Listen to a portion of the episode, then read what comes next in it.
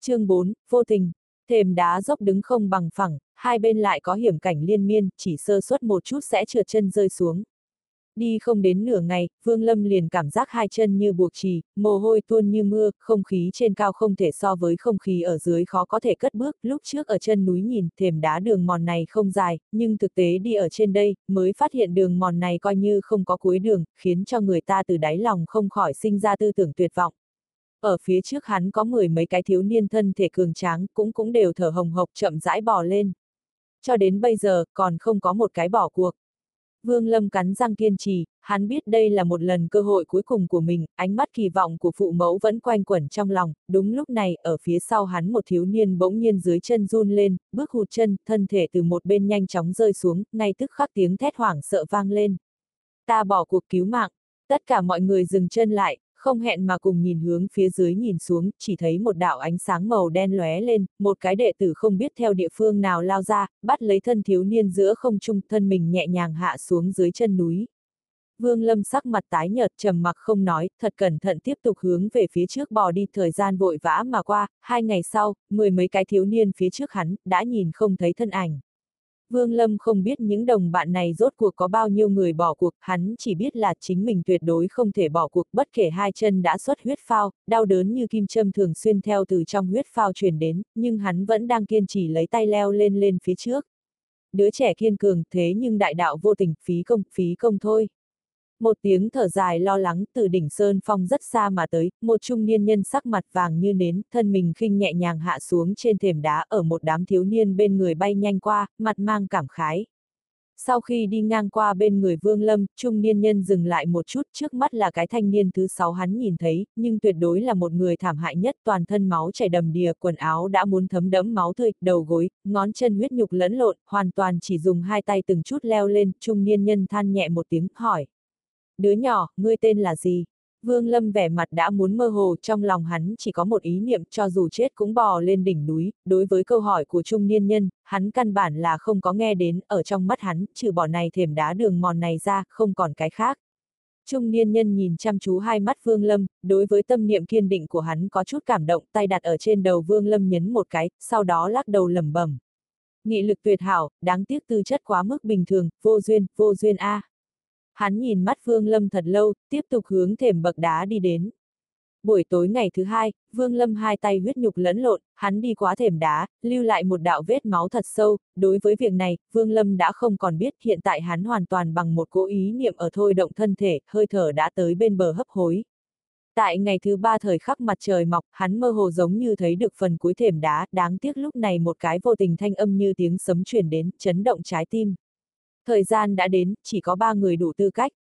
Còn lại, thất bại. Vương Lâm cười thảm một tiếng, cơ thể nghiêng một chút, ngã vào trên thềm đá, hôn mê bất tỉnh. Hắc y trung niên nhân ba ngày trước thí nghiệm thiên tư, đứng ở đỉnh núi, nhìn Vương Lâm cách nơi này không đến 10 trượng, mắt lộ vẻ vô tình. Lúc này vài cái đệ tử hàng nhạc phái nhanh chóng từ đỉnh núi đi xuống phía dưới, dọc theo đường đi đem tất cả thiếu niên còn đang kiên trì đưa tới trên núi, đồng loạt cho ăn dược vật. Sư huynh, 39 người thí nghiệm, bỏ cuộc 25 người, trừ bỏ đủ tư cách 3 người ra, còn có 11 nhân.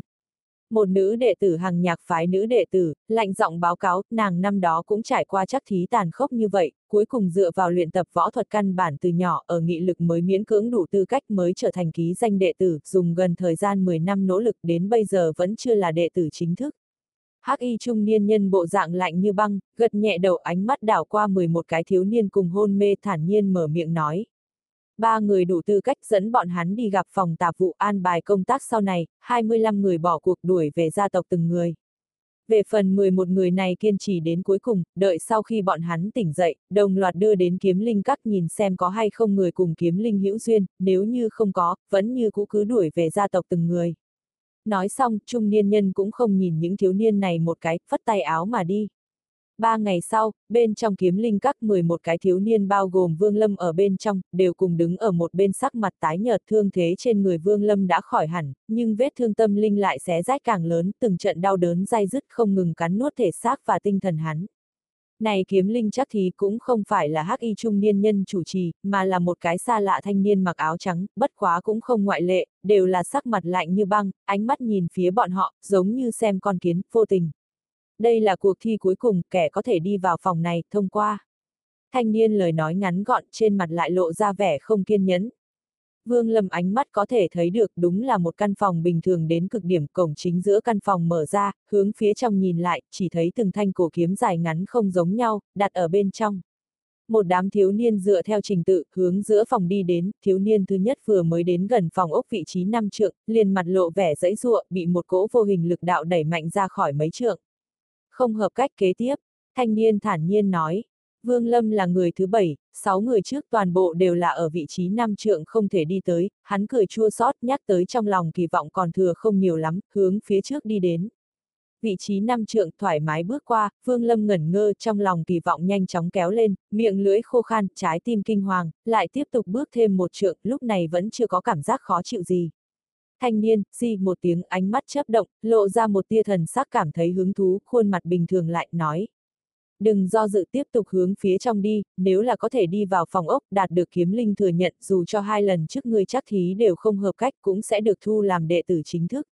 Mười cái thiếu niên khác vẻ mặt đều mặt lộ hâm mộ, loại này hâm mộ bên trong còn có ẩn dấu ghen tị thật sâu. Vương Lâm trong lòng khẩn trương ánh mắt cha mẹ kỳ vọng lại nhập vào trong óc lại bước thêm một trượng, lúc này khoảng cách cổng còn có ba trượng. Vương Lâm thấp thỏm, lại bước thêm từng bước. Nhưng vào lúc này, một cỗ lực đạo khổng lồ bỗng nhiên xuất hiện điên cuồng tuôn ra hướng về phía Vương Lâm, thân thể hắn không chịu khống chế bay nhanh về phía sau, mãi cho đến vị trí hơn 10 trượng mới ngừng lại được. Còn lại thiếu niên đứng ở một bên, mặt đều lộ ra vẻ châm biếm, ở trong mắt bọn họ, Vương Lâm nên cùng chính mình giống nhau, không có khả năng có bất cứ cơ hội nào. Cười thảm một tiếng, Vương Lâm trong lòng vết thương xé rách càng lớn hơn nữa, ánh mắt cha mẹ kỳ vọng dần dần theo trong đầu biến mất đi. Thanh niên vẻ mặt lại giống như phía trước lạnh như băng, thản nhiên nói. Không hợp cách kế tiếp.